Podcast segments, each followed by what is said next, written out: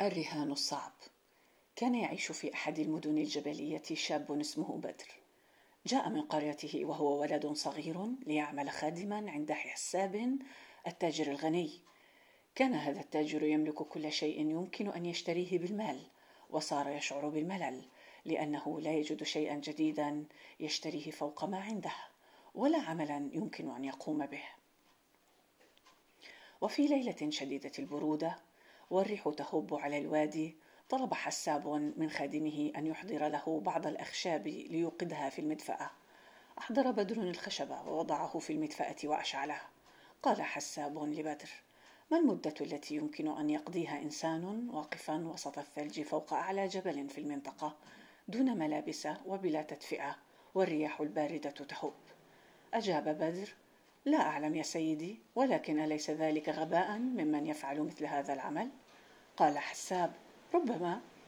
ولكني أتحدى أي رجل يستطيع أن يقوم بذلك.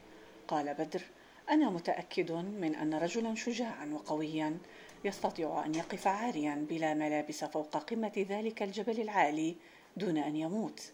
أما بالنسبة لي فلا أجد سببا يجعلني أقوم بذلك. فقال حساب أرى أنك تتكلم بثقة. ما رأيك؟ تقوم أنت بهذا العمل. وإن نجحت فسوف أعطيك قطعة أرض تزرعها وبيتا تعيش فيه وكذلك بعض الأغنام لتربيها وترعاها. ولم لم يصدق بدر ما سمع. فسأل سيده هل ما تقول حق؟ رد حساب في غضب أنا أعني ما أقول. شعر بدر بالقلق لأن الجو كان باردا والريح شديدة.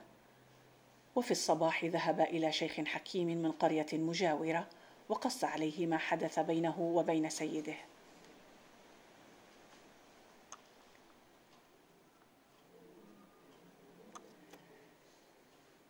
سمع الشيخ الحكاية في هدوء وفكر طويلا ثم قال لبدر سأساعدك يا بني ففي الناحية الأخرى من الجبل هضبة عالية. سأذهب إلى هناك وأوقد عندها نارا في الليل وستراها من المكان الذي تقف فيه فوق الجبل. لابد أن تنظر نحو تلك النار وتدقق النظر فيها طوال الوقت ولا تغمض عينيك. تذكر حرارتها لتشعر بالدفء وتذكرني أنا صديقك. سأظل بالقرب منها لأشعلها أكثر وأكثر ولا أجعلها تنطفئ أبدا طوال الليل. وإذا نجحت في, مهم في مهمتك وبقيت حيا فسوف أطلب منك شيئا.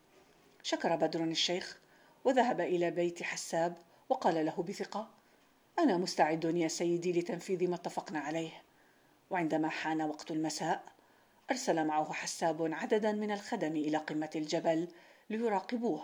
وهناك خلع بدر ملابسه ووقف يرتعد من البرد. نظر بدر إلى الناحية الأخرى من الهضبة فرأى نارا على بعد عدة أميال عبر الواد. تظهر كأنها نجم في السماء المظلمة.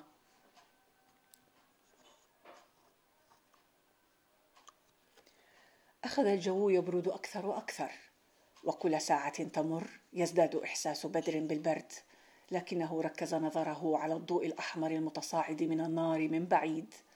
وتذكر صديقه العجوز الذي أشعل النار من أجله. كان بدر يعطس ويسعل ويرتجف وظل هكذا حتى جاء الفجر. فارتدى ملابسه ونزل من الجبل واتجه نحو سيده حساب. لم يصدق حساب عينيه عندما رأى بدر.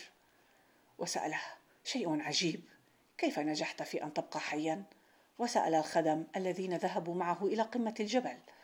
قولوا الصدق. هل بقي الليل كله دون طعام أو شراب أو ثياب؟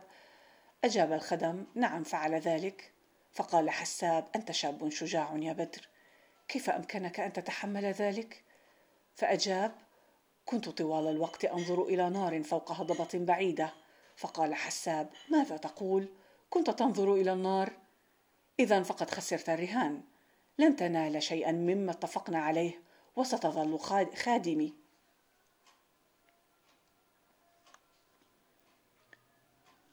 فصاح بدر في غضب ولكن النار كانت بعيدة جدا فوق الهضبة المقابلة. فقال حساب لن أعطيك الأرض لم تعمل ما اتفقنا عليه. لقد أنقذتك النار. حزن بدر حزنا شديدا وذهب إلى صديقه الشيخ الحكيم مرة أخرى وقص عليه ما حدث.